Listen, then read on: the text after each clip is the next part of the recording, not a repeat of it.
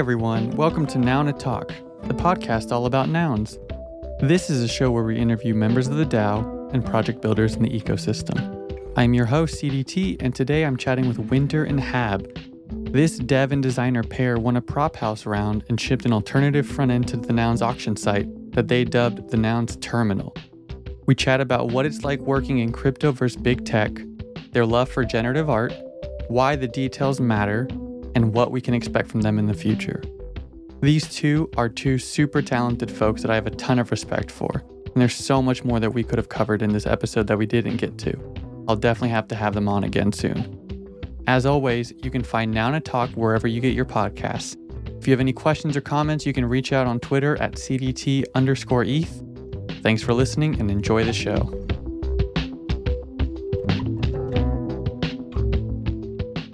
Hey, good morning, guys. Thanks for being here. Morning. Good morning. So, today we are chatting with Hab and Winter. I'm really excited to dig into the work you guys are doing separately and together and just kind of hear everything you're working on, both for nouns and in general. Cool. Awesome. Yeah. Nice to be here. Yeah, excited to be here. Yeah. So, before we really get into everything, I know a little bit about you guys, but do you mind giving just a brief intro about who you are and maybe what you're working on as of today? Winter, we can start with you.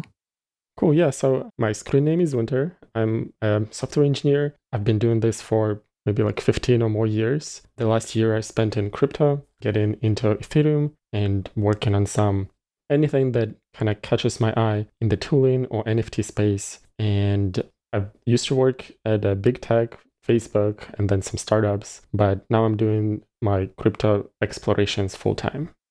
I think my journey and career background is pretty similar. I haven't been doing this, you know, nearly as long. 15 years is a pretty significant chunk of time, but I guess I've been a designer for, you know, 10, 12 years or so with a similar background. You know, I've been in crypto working at Rainbow for the last just shy of a year now. Outside of that, and toying around with bunch of similar projects, you know, with Winter, a lot of the stuff we've worked on together. Before I guess big tech, I was at Meta, and then prior to that, I spent a significant amount of time working at Discord. Yeah, so I am pretty interested in both of your pasts, but before we get into that, could each of you kind of touch on Winter? You said you kind of joined the crypto space maybe a year ago. How did you actually get crypto pilled and, and start building in the space? Was it someone specifically or a project that enticed you or?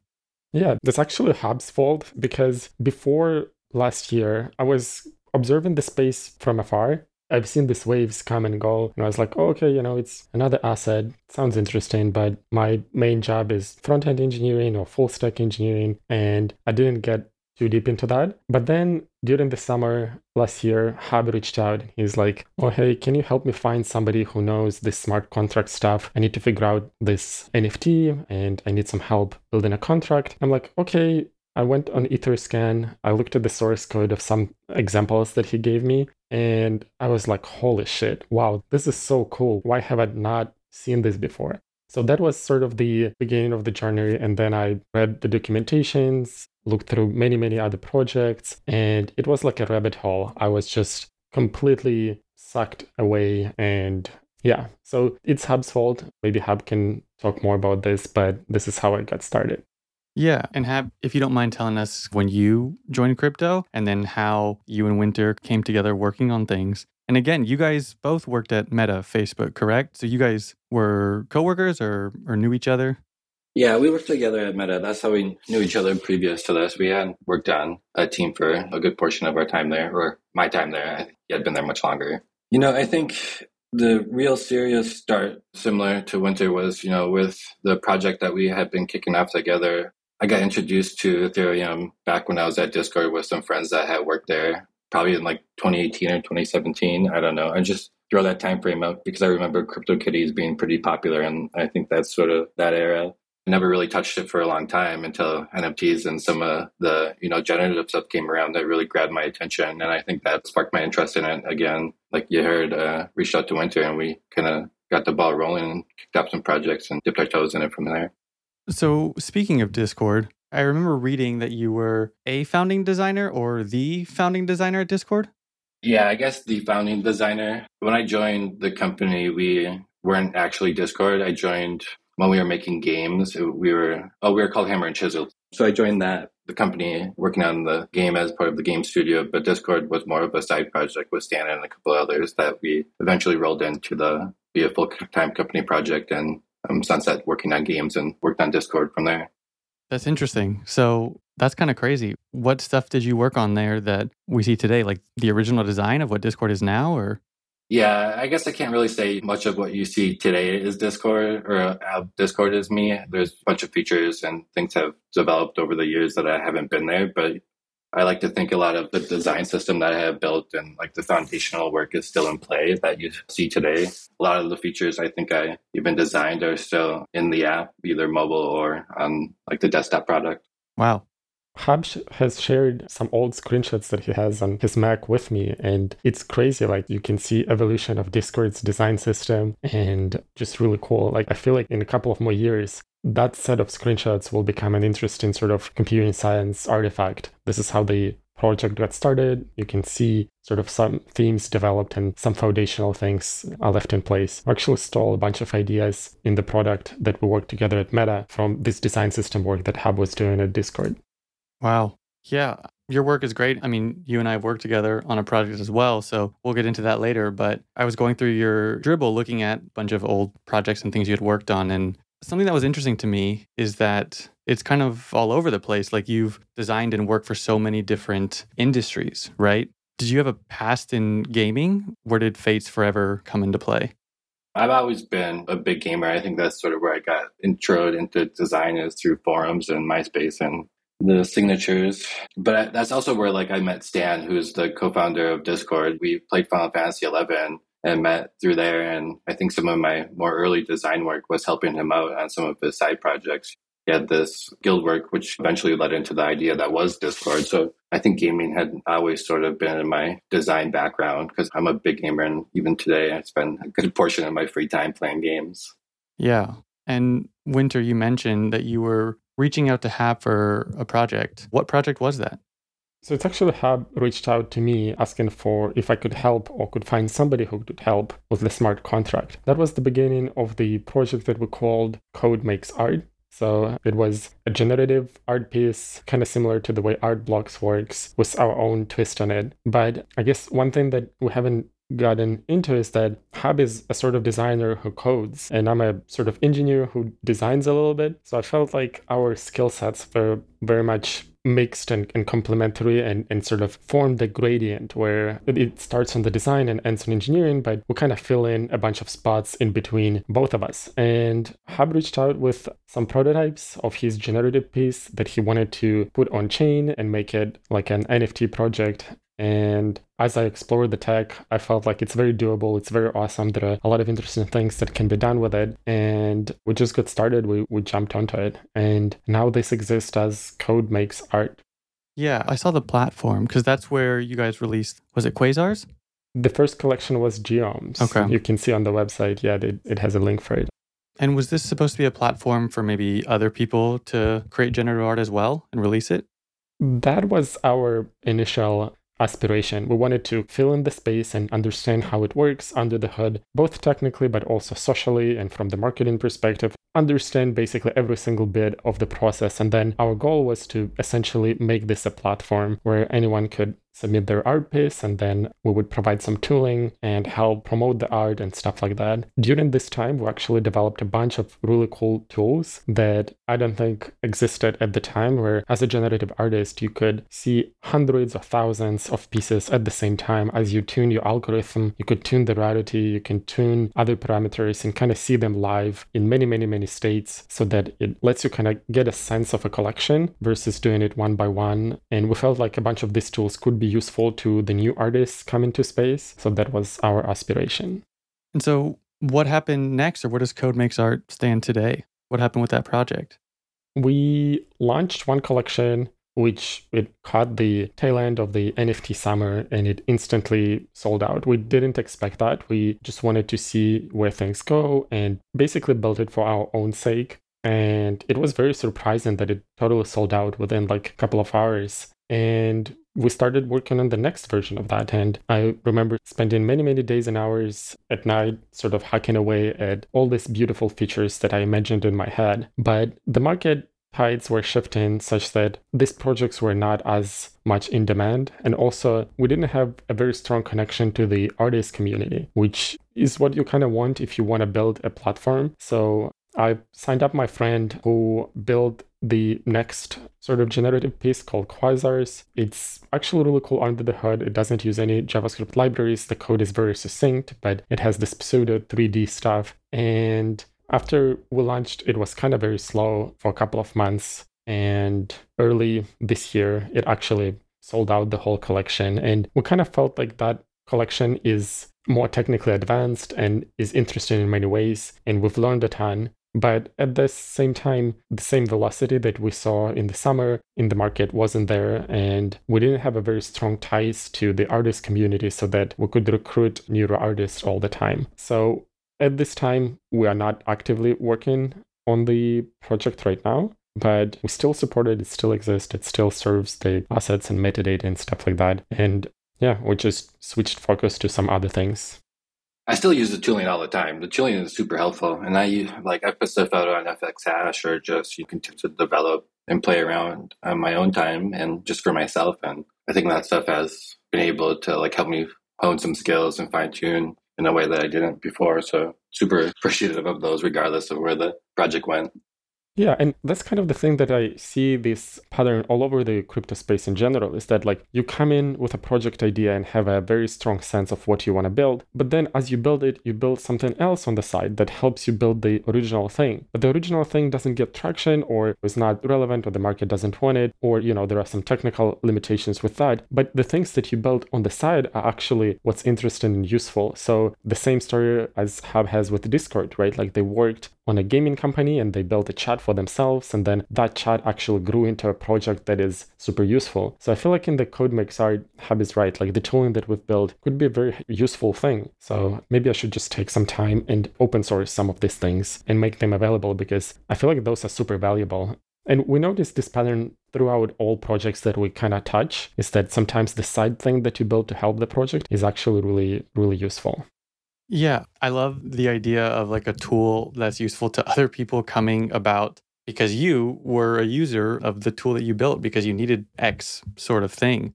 Winter, that sounds a lot like the hot chain SVG, right? That you guys built for Watch Faces World.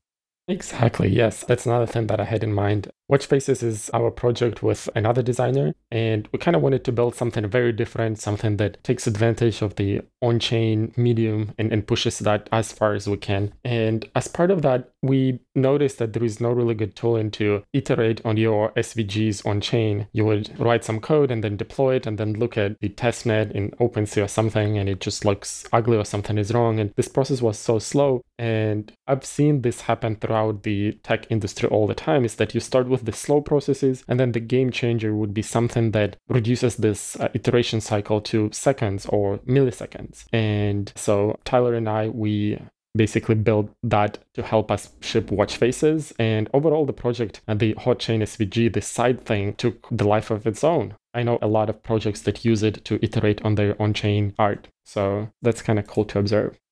Yeah, can you give an example, call one out like a real project or an example project of how someone could use that tool apart from interacting with watch faces at all? We extracted the tool into a GitHub repo. It's under winter slash hotchain SVG. You would just clone the repo and then it has some setup with Solidity code. And when you run it, you can open it in the web page that has your SVG running. So you would make some changes, save, and then instantly see the changes in the browser. So it's like React hot reloading or some other hot reloading libraries that you see out there, but it works with Solidity code. So it compiles in the background, deploys it into a tiny testnet that we have in process, and then it renders the thing. I built a uh, tool that allows you to list a project on the HotChain SVG website that uses HotChain SVG there is Gauds, Kinetic Spectrums, Rune of Eth. That's my project actually. There has been quite a few that use that. But the thing is, you won't be able to tell. Like, if you look at the project, you can't tell that they use HotChain SVG because it's a dev tooling that you use during the dev time, and it's not something that you deploy to the network. So it doesn't have any watermarks or, or prints, etc it's basically a public good at this time. I'm happy to see this space develop and people use this tool. And I feel like it just pushes things forward for everyone, which is really great.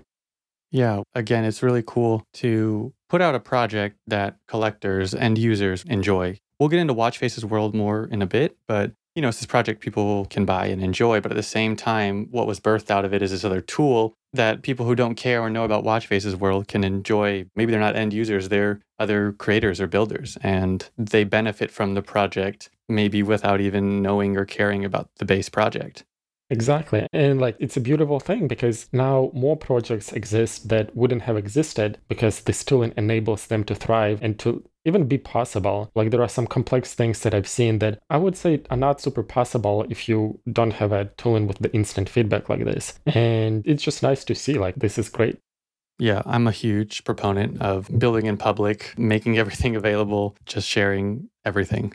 Hab, I want to go back to something we touched on because during my super in depth research, I noticed that back in your history, you were also a dev, as Winter said. I'm sure you still code today when you need to, but in your work history, your path, at what point was the decision to kind of go deeper into the design field versus become an engineer? Honestly, I think it was pretty early. My first couple of jobs out of high school were working on WordPress websites and doing PHP stuff. And I considered myself an engineer at that time. And I was working for a really small local studio. And I don't even know if I would call them a studio. There's like five of us that worked there. And we were so small. So instead of doing the engineering work and building some of these templates, I started focusing more and more on the design since we had more like custom requests from the clients and people that wanted to like iterate more and more and we just didn't have a designer in house. We were just all a bunch of teenagers building the, the websites. And I think that's when I really started focusing. And then when the iPhone came out around 2007, I think that's really what grabbed my attention is the different medium and stuff that you could touch and directly manipulate. And then I really dove deep into mobile design and took a focus from that. But do you still code at all today when you need to on different projects? Yeah, I don't think I would say I ship production code. I can do enough where if there's stuff built, I can go in and edit it and play with it a little bit here and there. And what's it called? GitHub Copilot does amazing job for me too. They're my best friend. but yeah, I definitely don't ship production level code. And I, I don't think I would like start a project from scratch myself. I don't think I would be that confident, but I definitely can do some mostly web related and JavaScript related. Yeah, but still super powerful to know that. I mean, there's the age old saying should designers code or should devs design? I've heard it both ways. But it's funny because it sounds like both of you do both. And I mean, Winter, you've shipped a ton of small projects and it's funny because you've shared Figma artboards and stuff, and it all looks really good. I don't know if you would consider yourself having design chops as primarily being an engineer, but at the same time, it's definitely a skill you're working on and developing, and it's cool to see that. Oh, for sure. I think my answer would be very much a mirror of what Hab said, but with the design flip to code, and where like I can't start a project from scratch myself because it just looks plain ugly and it frustrates me when I look at it and it's just not to par with other projects that I've seen. But when Hab has designed something, I can duplicate his frame and then make some adjustments and go from there, and it's a lot of fun. And we actually spend a bunch of time together in Figma just playing around with concepts, and I would fork something and play with it adjust it, and then Hab would come in and clean it up so it actually looks really good and production ready. So I have a ton of fun with this. I don't think it's for everyone. Like this question of like, who, should designers code or should coders design? It's perfectly fine to follow what feels right to you. But to me, for example, it really feels very much fulfilling to go in and help with the design stuff and implement it on the engineering side. And I feel like knowing the two, I can in my head judge some trade-offs or make some choices that a pure designer or pure engineer would not make. And this is really fun. I feel like I'm closer to the user, I'm closer to actually the product and, and making product decisions this way, sitting in, in between the two disciplines. Yeah. And I mean, you get to go farther faster.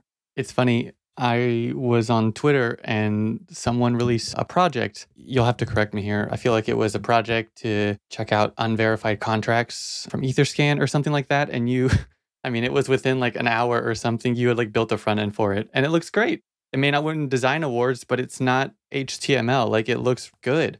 With your combined skill set, you can just ship something like that, both technically and looks good.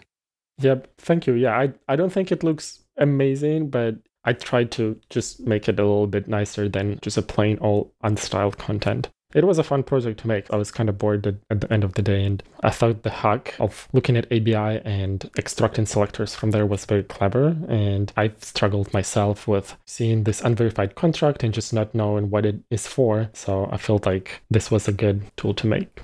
And for those listening who may not have the context, can you explain verified versus unverified contract and maybe what this was?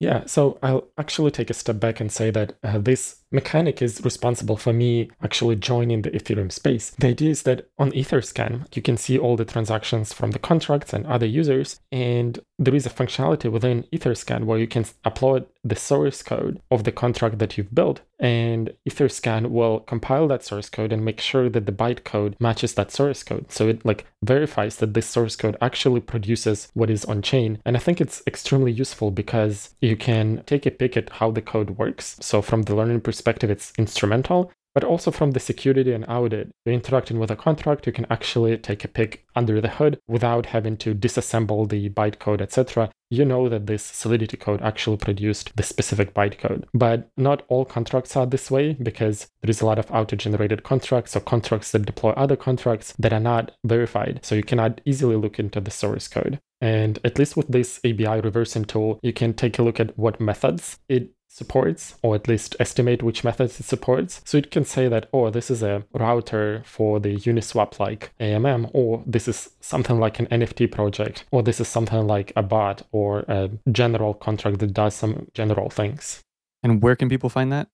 Oh, it's abi.winter.xyz, and winter is with W1, T, and T3 are uh, basically replace the I and E with 1 and 3, yeah, .xyz. You can find the link on my Twitter profile, I guess, and follow that to, to find ABI.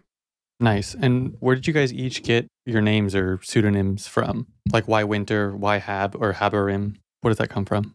Winter, I needed a separate account for my crypto explorations. I decided to go pseudonymous on my crypto journey just because it felt like more fun and more fitting and i have zero regrets on that it's just been a lot of fun but picking a name is hard naming things is the hard computer science problem i choose winter because I felt like when creating that account that we're in this NFT summer and then sometimes at some point winter will come and I don't know, I felt like the builders are usually hunker down during the winter and build some stuff. So that was my general gist of how I picked it and just went with it. And then I guess my limiting factor was seeing which ENS names were available at the time. And I was unfortunately discovered that there is a bunch that are taken by name squatter people who have like thousands of them, but I managed to find something that worked for me.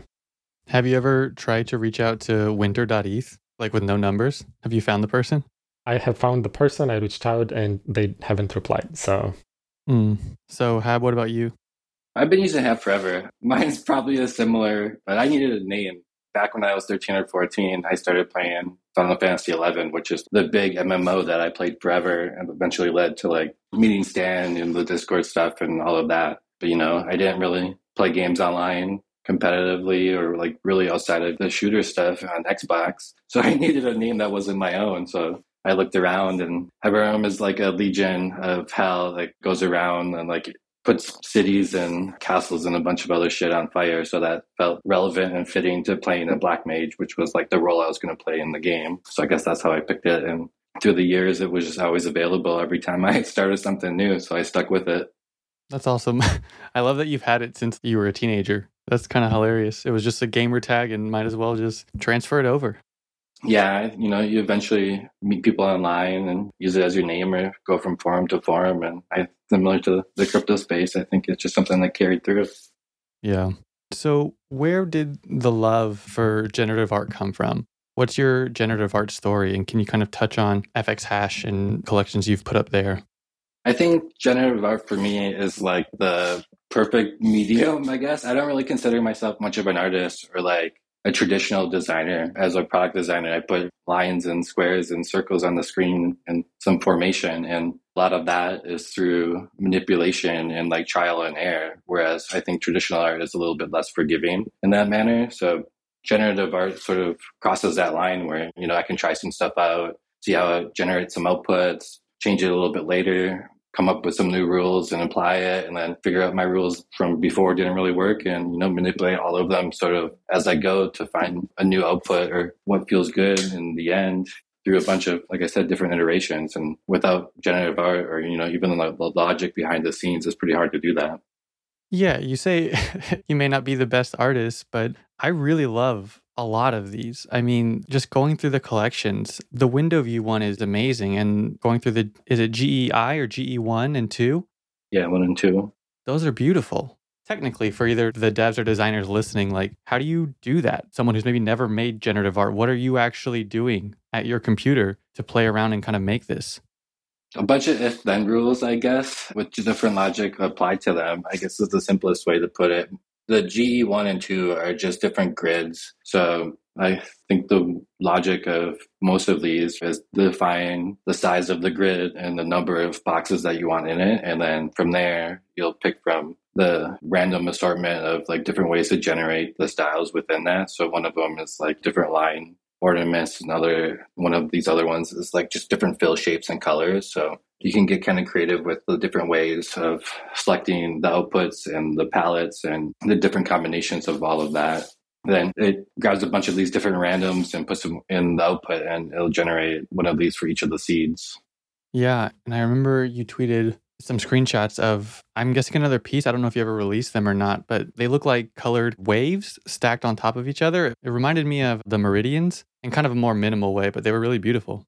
Oh, thanks. Yeah, I have a bunch of stuff that I just kind of play around with that I probably should release that I haven't. I'm really interested into FX Hash. Uh, I guess to answer that question first, it was really, I think, going back to Code Makes Art, if we really boil down what the initial idea was, I think FX Hash was kind of it plus more. And it just did such a great job of executing some of what we wanted to do. It like totally stole my attention for a while. And I put some stuff out on that. And I think that also helped me develop my skill set and encouraged me to learn. And people are sharing their code and a bunch of the repos. And you know, I don't really think I had a community or there was as much generative art being shared prior to that. Yeah. So if someone's listening and has been intrigued by generative art before, but doesn't know where to start, what would you recommend? How does someone get started kind of messing around and creating a collection? P5.js, and then there's a bunch of really great tutorials, coding train in P5. They just kind of, it's a single guy. And there's a bunch of great video tutorials that go through kind of the basic concepts of all of P5, which I think is the starting JavaScript library for generative art that most people get their hands dirty with. That's sort of where I started. And like I said, a lot of the tools that had made for us kind of took it from a hobby thing to something I felt more comfortable sharing because I was able to fine tune more of the parameters or see a wider spread of the output. Yeah. And if you had to release your next collection, do you have an idea of what that would be from your personal backlog, just kind of sitting on it? I have a couple of these ones similar to the grid experiments that you mentioned before that I think have been pretty interesting that I just need to bundle up and get out there. But Winter and I have been talking about maybe pushing one of those to something a little bit past my skill set with this help that I'm pretty keen on exploring later when we have more time, which is similar to the Tyler Hobbs one, where we might have some controls to let people generate their output. So we've been thinking about taking a couple of my previous explorations and making them one larger one. So there's more iterations and controls and selections and toggles for you to pick through. Yeah, I guess I can speak a little bit to that. Is I think the QQL I've had this thread on Twitter, and I'm pretty convinced that this is a really cool mix between generative art producing a piece and then a human being curating the pieces. And we see this with AI. A big part of the job of people who make AI art is to actually curate and like figure out what works and what doesn't and kind of explore some prompts, etc. And with QQL and some other generative art ideas that Hab and I have, it would be cool to allow people to like take the algorithm as a seed and then add their own judgment and pick some pieces that resonate with them and that creates a collection that reflects not only the algorithm which is just random but also the human's aesthetic sense which i think is really cool yeah, I've even ran into this myself with FX Hash. Like if you publish a project, you can either allow people to iterate through and preview like any generation or like any seed that it can generate or handpick a couple of them or a dozen. And it's like, oh, cool, I want to handpick a dozen of these, but going through each of it is pretty hard. And just having that mental decision and like process of like which is the one you actually want to showcase feels like it would be fun for everybody else to kind of go through. Yeah, I'm not really familiar with the QQL project. I know it's Tyler Hobbs's new project, but can you explain maybe what makes it novel or interesting? So they published the algorithm so you can come in and set some parameters, but also it uses your wallet seed to generate random pieces and you can generate as many as like thousands of them and i think so far they have generated more than a million of these pieces so this algorithm just exists and it's free to use and everyone can play with it but then there is a collection on top of that which consists of 999 nft passes that you can use to mint any one of these generated pieces which means you have millions and millions of outputs but then only a thousand of them roughly can be minted into an NFT, which means that this process itself is valuable. Like people value these passes, maybe because of the Tyler's name or maybe because other reasons, you know, love in the project, etc. But now there is really economic gap in just playing around and minting. And that means that stuff that is minted is really curated by human choice. And if you find QQL collection OpenSea or whatever, you see the hand-picked ones and they all are beautiful in their own way. They're clearly generated from a same family of algorithm, but each one of them has something interesting to it. And because they are limited, like they are less than 1% of pieces get minted, you get this selection process where the pieces are not only clever generated, but also handpicked by humans to like look nice or to mean something. And I don't know, this process of like combining a human judgment and a machine is very symbolic to me and feels like really cool project in general idea. Yeah, I even talk about wanting product design to go this way in some essence. Like I would love to have some machine iterate through a couple of options that are predefined by the design system. And then from there, as a human, you can curate the best output and fine tune. That would save a lot of time. So just stuff like this in general has been kind of interesting for us. Do you mean kind of like a design co-pilot like GitHub? Yeah, exactly. You know, a lot of matured products have a design system that has a ton of rules that are already baked into it. So there's not much flexibility you can really do on the design side. There's a bunch of these toggles and props and things that you can change. So if there's a certain limit to that, can we make that a bit easier or just bypass the time that it takes to manually swap through some of these with a copilot? And then from there, use our judgment to iterate on it. Yeah. So for something like that, what would an example of like the actual input be? Like how much would a designer be doing versus what would be spit out? I don't know. Off the top of my head, I'm totally spacing, but I guess I would think, okay, I'm doing this onboarding screen or flow. So what would it look like? The next button was in a couple different colors or a couple different sizes, and the intro text went through, you know, our two different body copies and primary, secondary, and then from there, I would get a couple dozen screens that kind of highlighted the concept, and then you would fine tune from it. I guess I myself do this role when I'm designing with Hab, which is like he would have a screen and I would copy the screen and mess around with it. So, like, what if I was replaced by an AI or some algorithm that basically takes the screen and then messes with the props inside the screen and like tries to relay out it in maybe a dozen ways? And then as a designer, you would be like, oh, this actually looks like an interesting design direction. And you pick that, and then it creates 10 more iterations from that. And then you kind of keep exploring, going this path until you find something that maybe you wouldn't reach linearly thinking from the first principles, you wouldn't end up on that. But because you kind of went in this exploration mode, you actually found something that is interesting. The other approach is using human language as an input. As Hab said, you like specify, hey, I want an onboarding screen with two buttons, and then it would generate a bunch both have pros and cons, but both certainly interesting to explore the design space. And I think those are different from Copilot because Copilot's job is to actually make a useful running code versus in the design space and in generative art as well. The goal is to sort of inspire and make something that resonates emotionally or gives you an interesting idea versus something that is final and guaranteed to work. Yeah, that iteration process is something they hammer into you really early in design school. If you're looking to make a logo or any type treatment or whatever, they're like, just make 50 or 100 of them. And if you like the 10th one or the second one, keep going because you're likely to find something that will inspire you down the road or like that you can pair with the one that you liked right away and make them just that much better because you're kind of pushing past your first thought. Yeah. I wanted to move on to some more of your personal projects for each of you. But I did have one question before tailing off of that. I've noticed in the way that both of you work and have just for everyone listening, you're responsible for the prop house, the main project I work on. You've done the redesign for it, and it's been amazing working with you. And I think it looks great. And it's just been great seeing your process, how you prototype so quickly and really amazing, to be honest. But looking at some of your other projects, both of you, I've just noticed personality in your work. Hab, I think, correct me if I'm wrong, but you're responsible for the Taste the Rainbow functionality when you highlight something on the website. Is that correct? Yeah, for the Rainbow Kit docs. Yeah. Yeah. So if you go to the Rainbow Kit docs for those listening, if you just highlight something, I mean, Rainbow has what, maybe five primary colors, and every time you highlight, it just cycles through those colors. And I was using Rainbow Kit and I picked up on that. And then Winter, just to give a small example, on button.lol, I ended up claiming some clicks, right? I just ended up using it for the first time, and I can let you get into what button.lol is. But as the transaction was sending, the button just started shaking. It was just interesting. It started shaking like, I don't know, it was like cute. I've just noticed you guys put these little bits of like personality that you don't have to. And I think that stuff goes above and beyond. And I'm curious if you could speak to that when you're designing or coding something like why even do that instead of just make this stuff work in its baseline format? I mean, it's pretty simple for me. It's like the better question is why not do that? I think we're here to have fun and that stuff is fun. And I like to have enjoyment and work on the projects that I work on. And I think without being able to do some of that stuff, this would be a little bit more dry. I agree with you. And I try to do that with my personal work, but kind of in general, I don't see those little sorts of things because it's frivolous or like a lot of times it's just about getting to something that works, right? We're just worried about shipping, we're worried about something that works. But I do think personality matters with all this stuff.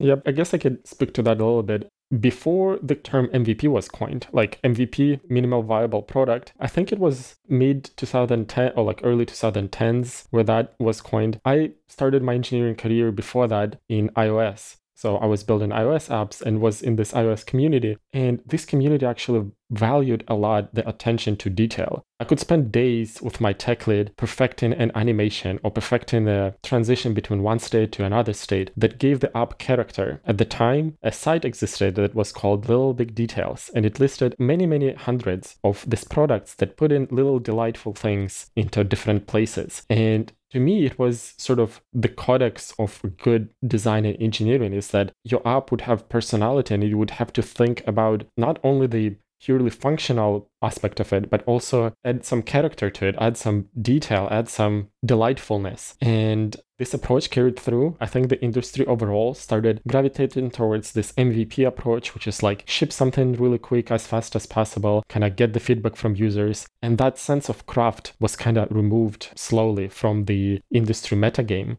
But to me, this is how I work when we spent a time on the nouns auction UI with Hab, I've spent some time thinking like what are the little details that make it pop that when you notice you're like, oh wow, that's something that shows how much attention and love we have for the product we do. And I think it carries over. I hope that sort of impression, even if only 1% of people notice it, it carries this idea to them and sort of makes their work or consider their work up in the game, I guess. And when faced with time decision, right, like you have to spend time on something, you have a functionality or you have to refactor your database, or you can put this little detail, like what do you do? And it's a hard struggle. And if you're at a big company, for example, at Facebook, it was very hard to justify these things. It's basically only carried by the people who care about this is when you see these delightful details in the applications you can know for sure that it was not planned. It's not like a PM having a meeting trying to get everyone aligned on this little detail. It's basically somebody's willingness to make an amazing product that manifests itself in these details. And to me, when I see work that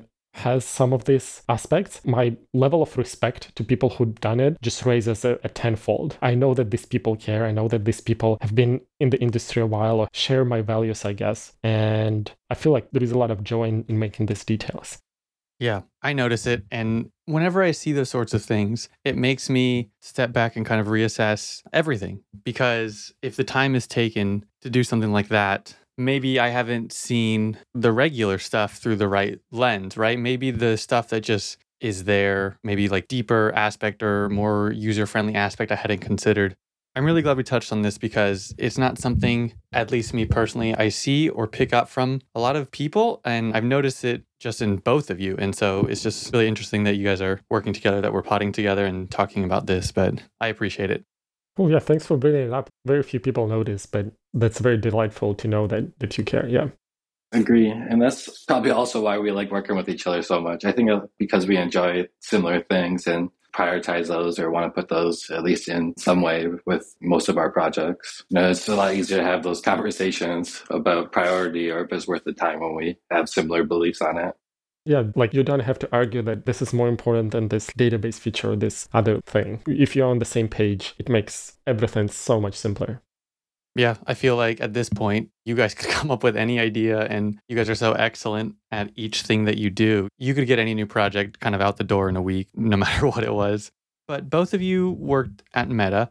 And Winter, I'm not sure if you, I mean, you don't Hab to say anything. I don't know if you have a full time job or whatever, or it seems like you're just shipping personal projects all the time. And have I know you work at Rainbow. What was the transition from like one of the biggest companies out there, as big tech corporate as possible, to working at somewhere like Rainbow, smaller, more personality, startup, etc. And then Winter, what does your work life week look like now as well? For me, the transition, I think, was more going back to something I was comfortable with and more familiar with. When I left Discord, we were a pretty small company. I can't remember how big we were, but we were probably like 100, 100 and some people. And the design team was still hovering around 10 or 15. So that's relatively small, right? And then I joined Facebook, the messenger team. And when I joined there, we were 35, 40 people, so still relatively small. But through my years at working on Messenger, we grew to 200 and some people all up in the product design org, which was huge. And I think I just grew with that. And there's pluses and minuses that come with that. Things you'll definitely enjoy. I love the people I work with. I work with some talented people, but just the politics and the size and the amount of work that needed to get things on the board and done was not really my comfortable place to be. And going back to Rainbow, where, you know, our design team is back to four people, it's just great for me. It's like much more in my comfort space. It's much more the way I like to work. And uh, I get to do credit and see all of the design team every time instead of just a portion of people. And I think that you can see that within the work we produce and the quality of the product.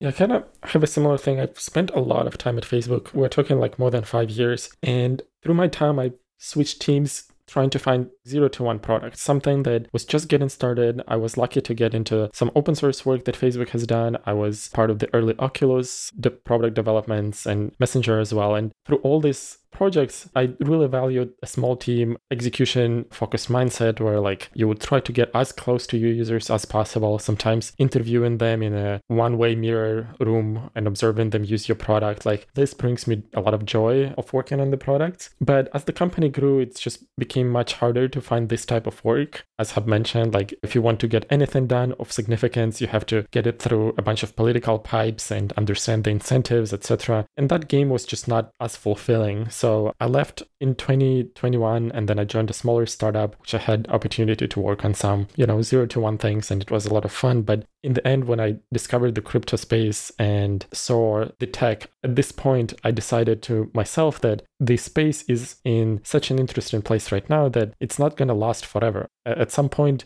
overall on the global scale, it will turn into the Facebook of itself, like if it's successful which is a good thing, right? Like it would gain a lot of regulation, it would get a lot of competition and race to the bottom on the economic side of things, and then a race to the top on the product side of things. And I felt like now it's still in sort of this stage where people are just hacking their way in. You can get in with very little experience and ship something that moves the field forward. And I've just decided to dedicate a few months working on my own projects and exploring the space and trying to make something useful. And I'm super fortunate enough to be able to afford a couple of months unpaid work on some personal projects. I also work with a bunch of more established companies that I consult for. But for now, I'm just focusing on what I do best, I think, and what I enjoy best. And early next year, I'll figure out a longer term plan of like what to do next. But so far, it's been a lot of fun. I've met a lot of new friends. It just feels like my early teens getting in the internet and finding all these people and all these projects and shipping something interesting. So kind of enjoying this phase and then see what comes next. I hear you. I've been in crypto while working a full time job, and now it is my full time job. And it does have that kind of level of excitement, and I'm really enjoying it. So, going back to projects you guys are working on together, let's talk about nouns.sh. You guys won a mandated prop house round for an alternative client. So, I would love to hear both of your experiences about your opinion on nouns, coming to the community about nouns, winning the prop house round, and where is this project that you guys got funding for at today? Hab brought me to the community. I remember a year ago he sent me this link to this project, and at that point we're still we're in the like NFT summer. NFT projects were crazy, and he sends me the link of this pixel art that is stored on chain, which I thought is cool. But then it each one goes for like hundred plus ETH, and I was like, what? What is this? But I guess Hab can talk more about his involvement and how he got to the prop house stuff that we've built. Yeah, I feel like I've been following nouns for a long time. When we originally were exploring generative or NFT stuff in general, I think the concept of the daily auction that went forever with no cap was super compelling. And then to see the price and then actually take off was like a whole nother thing, like piqued my interest. But I don't know. I think the concept has just been super appealing to me. And I think we've talked a few times in the past, but I've always been looking for an angle for some way to do design for nouns or like help out a lot of the prop house stuff. The smaller rounds, I don't really feel like they fit my skill set. You know, I could do some design work or couldn't really ship that because, like I said earlier, I can do some engineering, but I don't feel comfortable enough building anything from scratch. And the mandate round came along and that seemed to fit our skill set really well. Both Winter and I, we've been talking about nouns or just looking for some projects in general. And I think this came at like a perfect time when Winter was moving into his freelance career off of full time. And it seemed like a good opportunity for us to put our hat in the ring see what we could do. Cause like I have always been really keen, like I said, to build something for nouns and thinking about a different front end or a different way to serve the auction had been really compelling. I think that plus some aspect of DAO management had kind of piqued my interest. And at the time, Little Nouns had been super hot, and I had been spending a lot of time staring at the auction cadence of Little Nouns and like looking at people's wallets and what they were doing and like their max bidding history and all that shit. So it felt like it was really compelling for that scene. It might work out for the OG Nouns, and I think that's where a lot of the design aspirations came from. On the execution side of this, this was super funny because when we talked to a few nouns people about the scope of the project and what they kind of expect of it, it was clear that this is something very different from a traditional freelance work or some other things. Because in freelance or consulting, you would try to get into like what is the success and how do they measure the success and try to like deliver something that fits this criteria with your own take on it. And you know, you would have a much more defined scope. Versus nouns was like, hey, we kind of want to attract talented builders to the space. Here is a small funding for you to work on this for some time and then just do what you think is right. And it felt very awkward at first. Like, I remember catching up with Hab after our meeting with some of the nouns people, and like, what do they want? What do we do? Well, it's like, I don't know. We just do what we feel is right. So that's kind of what we did. Hab took lead on the design side of things. And we already had some concept of an idea of a professional focused interface where like instead of making it pretty and animated, etc., we focused more on the utility and show as much data as you can fit. It could be confusing at first, but as you get around, you kind of get a sense of the more global things, like better higher level outlook at how the auctions go around. And then on the engineering side, the thing that struck me was hey, currently nouns have one front end, it's nouns.wtf. Obviously, the contracts are all permissionless. You could interact with them. But if the main website goes down or like Infura node that powers it goes down, like the auction will stall, like because most people go through that. So to me, as a project's health depends on this critical piece of infrastructure, it felt very obvious that, hey, our work should be to diversify nouns commitments to technology and make sure that we have something that first is professional, looks good and uh, works great, but also something that can take that edge off just having a single website. So my core assumption going in into the engineering work was like, hey, how can we design the architecture such that it's very resilient? So like if Infura goes down, it switches to some other providers. It doesn't depend on third-party APIs to get this data because the third party's API can always go down or cut the access off, etc make it as fast as possible, as real time as possible, allow the architecture to show mempool transactions as they are going in, etc. So I've spent a bunch of time establishing this thing, making sure that the app can be deployed to any service provider and is not married to Vercel or something else, and that it's resilient and real time and it has the data locally in the database itself that can run interesting queries, etc. So a lot of that foundational work was really fun to establish. We've obviously squeezed in a few UX details because, you know, we cannot not to. And then another aspect that I have explored on this funding as well is Autobidder. something that feels really clear is the future is like a bot building for you and trying to get the best price of now as possible. You can see that the NAV, noun's average value, is currently at 63 ETH. That means that if we take all treasury, divide by number of nouns we have, we end up with like around 63 ETH. And yesterday, a noun sold for 56, which is way under that utility value. So I've built a bot. Currently, it's just using my budget, which is not enough to win a noun, but it can automatically place a bid at a specific time that you configure, and it can cost efficiently acquire a noun because it only bids the minimum amount. It's also permissionless in a way that when you put the funds in that bot, there is no way for us to extract those funds. There is a smart contract that governs the access, etc. So this is a proof of concept. It's been peer reviewed by my more experienced Solidity friends, etc. And we feel like it's a good mechanic for other DAOs to acquire nouns or for some whales to acquire nouns if they don't care about traits or something else that they just say i want to deploy 200 eth into nouns and try to get me the best price possible in this time frame so we feel like it's the future. If you look at the space overall with MEV and other things, this opportunity attracts bots and other automated solutions to the problem. So basically, Nouns SH started as these designs for data pack nouns and then evolved into the resilient front end and back end, plus the bot work that we have explored. I had a ton of fun doing this. Freedom of choosing our own adventure was really fun. And I feel like Nouns as an ecosystem would benefit from these tools. And we couldn't have promised these tools when we started. We have explored them and found them and you know, worked on them as a process. This has been fun and working, and I feel like it's useful already. So, yeah. We should touch on the pick your own journey thing because I think that was pretty novel for us. I remember early into the conversation when we were talking about doing the mandated round, it was like, oh, yeah, you get a month, here's some funds, try building something in a month, let us know sort of what comes out of it and like where you got. And I think we're so used to client work, we thought of this as client work, client schedule. You know, we make a prop on Prop House, funding closes, we win that. And it's like, cool. What are the check ins in the next month? What are our deadlines? And like, what are we showing each couple of weeks as like a stand up routine? I think that sort of was intimidating for us maybe not intimidating is the right word, but that made us hesitate a little bit just because of our timelines and know how much we could commit right away to the project. But that's not really how it worked. It was more pick your own journey. You get funding and we expect you to show up and build something and produce from that, but it's more on your own timeline and not month from now that it's due is put a month into it and show us what you can do with that timeline. And I think that flexibility was really key for us to actually commit to this.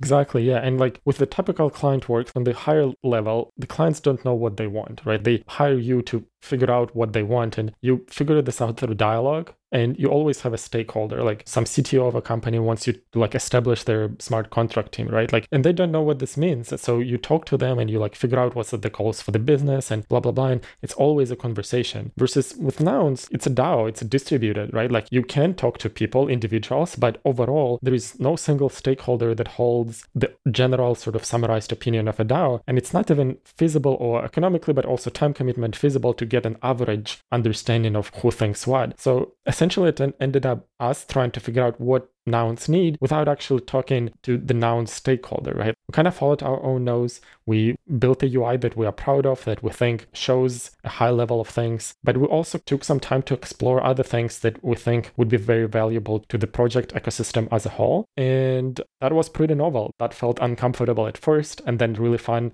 towards the end. But also now in the client work, there is usually an handoff stuff where you like deliver something, give a report, or give a piece of code or architecture or anything that the clients accept and it's like it feels like a completed transaction versus nouns they're more open-ended what happens next? Well we don't know. Do we continue this exploration? Do we file for another round of funding or wrap this up and leave it to the community to develop further? It's not specified right? And this is definitely novel to us. Yeah. I love this moment. I love this realization. I love this story because it's what hooked me early on. And it's really funny when people make this connection.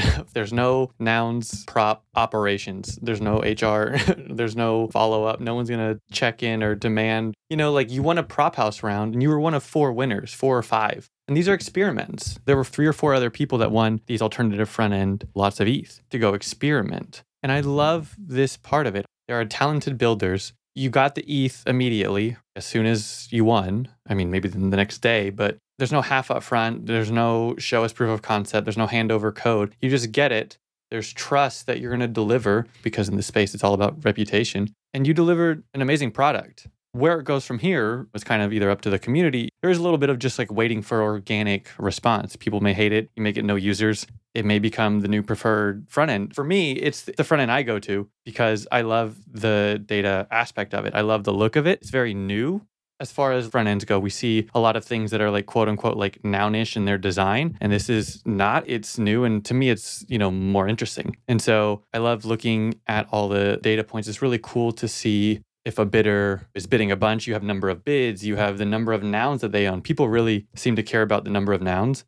And then all these other little surprise and delight things like we talked about are just littered throughout this app. But I love this moment of handing over the ETH and then just letting the builders build. And then I think the best idea will win, as always. I think it'll just rise at the top, but there's less maybe just interference, I guess. And I think you guys have a great product to show for it. And the auto bidder is really interesting too, which kind of reminds me to the beginning of our conversation. What if other DAOs end up using this? Like, what if no one uses your client, but you built an auto bidder and then people just was like, hey, thank you. I really appreciate this. I'm going to use this to acquire a noun or multiple nouns or whatever. It's just funny.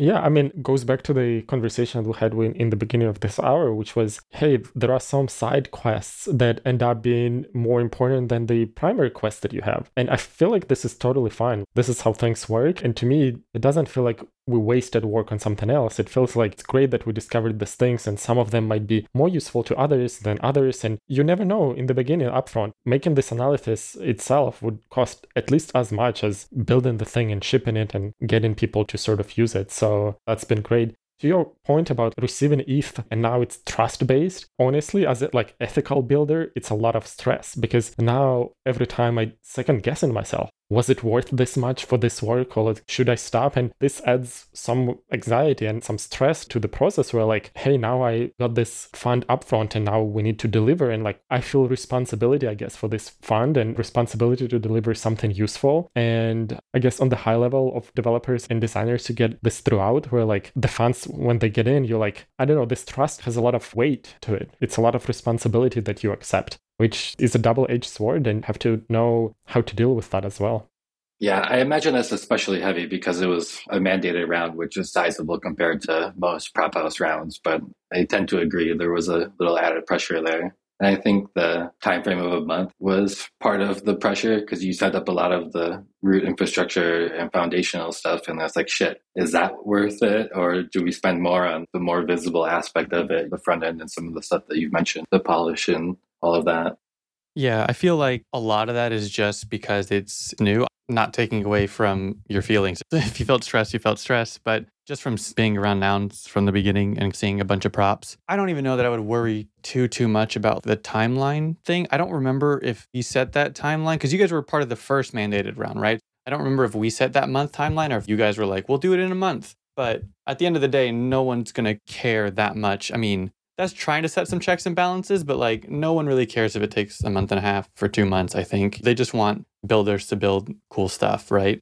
I guess a month with like our own mental math calculation of like, if we take this as a contract work, this is how much hours we would spend. And like, it felt good to set a deadline because that sort of just forces you to prioritize stuff. You get carried away by one thing or another thing. But like if you have a time pressure, at least even self-induced, at least it gives you an ability to make that trade-off, right? Like, do I put in this little detail? Do I refactor this code? And we didn't have explicit goal of open source and stuff. So we got in some fun details, but on the expense of the code just not being as clean as it could have been if we wanted to open source it. So that month uh, deadline was kind of a good forcing function for us to make these hard calls and prioritize things. Yeah, and like I said before, a lot of that stress is probably related to us usually expecting some of these deadlines and check-ins and more typical client-based structure that this is brand new for us. Yeah, and for the record, you're not the first people I've had very similar conversations with. So yeah, maybe it's something we can work on our end. But I know that like from Noun side, they don't want to manage, right? That's the trade-off. The opposite being someone breathing down your neck, being very wary of where our funds are going and checking in way too much. That's stress on the other side. Yeah, I totally get it. We appreciate the flexibility, but at the same time, I think we're just a little not super used to it. Yeah, but I guess it's with the experience it comes through. Like now it feels a little more natural. And like if I were to advise a new company going in this, I would have a ton to talk to them about and like give them some advice, but also like going into some other projects that are maybe DAO funded nouns or other DAOs, right? Now having that experience, it gives me some reference points and some strategies to work forward. Yeah. Totally, because say you were to work on an official nouns proposal, it's the opposite. You guys would write exactly what you would do when you would do it you can have checkpoints of half up front, half at the end, that kind of stuff. So Prophouse just kind of flips it on its head and does things a little backwards there. Which is fun. Like I love this aspect of Web3 and crypto in general is like people are open to experiments and they try things out. So I feel like it's great. Yeah. As we're wrapping up, I feel like we could talk for another two hours, to be completely honest. There's a lot of things I still want to talk about. But I'd like to hear maybe what else you guys are working on or want to kind of plug. I feel like I want to know more about the Solidity Guild winter that you're a part of. I know you guys do contract audits, etc. And it's this group of devs. Can you kind of touch on what that is, maybe who's in it and what you guys do? So I discovered them maybe a year ago, early in my Solidity January. And at that point, I felt like I outgrew the big servers like Developer DAO or Crypto Devs. Those servers have thousands and thousands of people. And with time, it felt like they used a Q&A or like a Stack Overflow of people trying to resolve their problems. But once you know enough Solidity, like this type of questions are just less interesting, I guess. And you want to form a deeper connection with other developers that are building some interesting things. So I found Solidity Guild through a friend of friend, and at that time it was you know, maybe like 50 people, maybe less than 50 people. And they were all in the same spot in their Ethereum rabbit hole that I was. Some of them working for big tech companies, Google, Figmas, etc., and exploring crypto on the side, shipping their NFT projects. And I remember I asked some very nuanced question and got very nuanced response. And I felt like it's my people. Like it, it instantly sort of clicked with me, like, oh, hey, this is my tribe. And early on, I suggested a way for us to learn stuff from each other by roasting each other's contract. It comes from the Reddit's idea of roast me or something where somebody comes in and trying to be vulnerable and people throwing insults at them. And I wanted the same thing, but for code, where like you post your contract and then others would pick at you and try to find some, not necessarily audit level vulnerabilities, but some other opportunities to improve your style. And I felt like I've learned a ton from them. I've done a ton to other members. And now I'm experimenting with on Twitter, where like every other Friday, I post this thread where people can send their contract and I would roast them for them, find some interesting things in them. And I feel like it's a very fun and practical way to learn stuff. Solidity Guild is changing though. We are trying to make it more of an official work setup where people can hire us to build their contracts or audit their contracts, help out with other full stack stuff. We will have onboarding stuff where like new people can can join and we will invest time in making sure they are on the right track, etc. So there is a lot of interesting, exciting plans for Solidity Guild. And yeah, it's a nice community. And so, if Solidity Dev is listening, how can they join or get involved?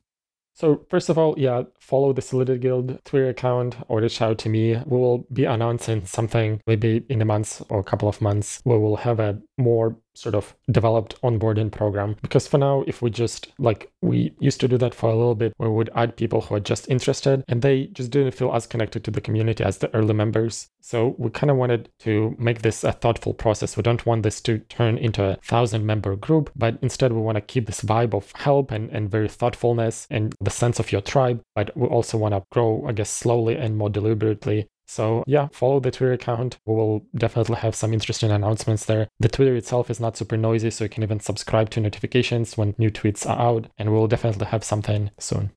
And then, have anything else you're working on or want to let people know about, or something we didn't cover? I don't have any projects really going on on the side right now. So let's plug Rainbow Kit. Everybody should use that. Honestly, if you're building a new project, use Rainbow Kit. It'll be the best way to connect. We love Rainbow Kit and I appreciate everybody who does because I like connecting from my mobile phone and Web3 modal, and all of that makes it quite a shit opportunity to do that. So please, Rainbow kit it up. Yeah, I bought my first ETH on Rainbow. Rainbow was my entrance to all of this, so always going to be grateful. And then, where can people find you online?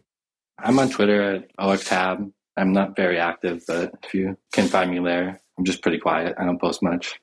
Yeah, I'm winter underscore eth. Hopefully, the link will be somewhere in the episode, but it's winter as in W1 and T3R underscore eth. Again, the name squatters are doing their job. And yeah, I try to be active on Twitter. I changed the way I tweet from my personal account to this alt account. And uh, with alt account, I'm just trying to be more open, sharing everything that comes my way and everything I feel like is exciting. And I have all the links there, so it's a good entry point. Yeah, amazing. Thank you both for being here. I feel like we could have kept going. We'll have to do this again sometime.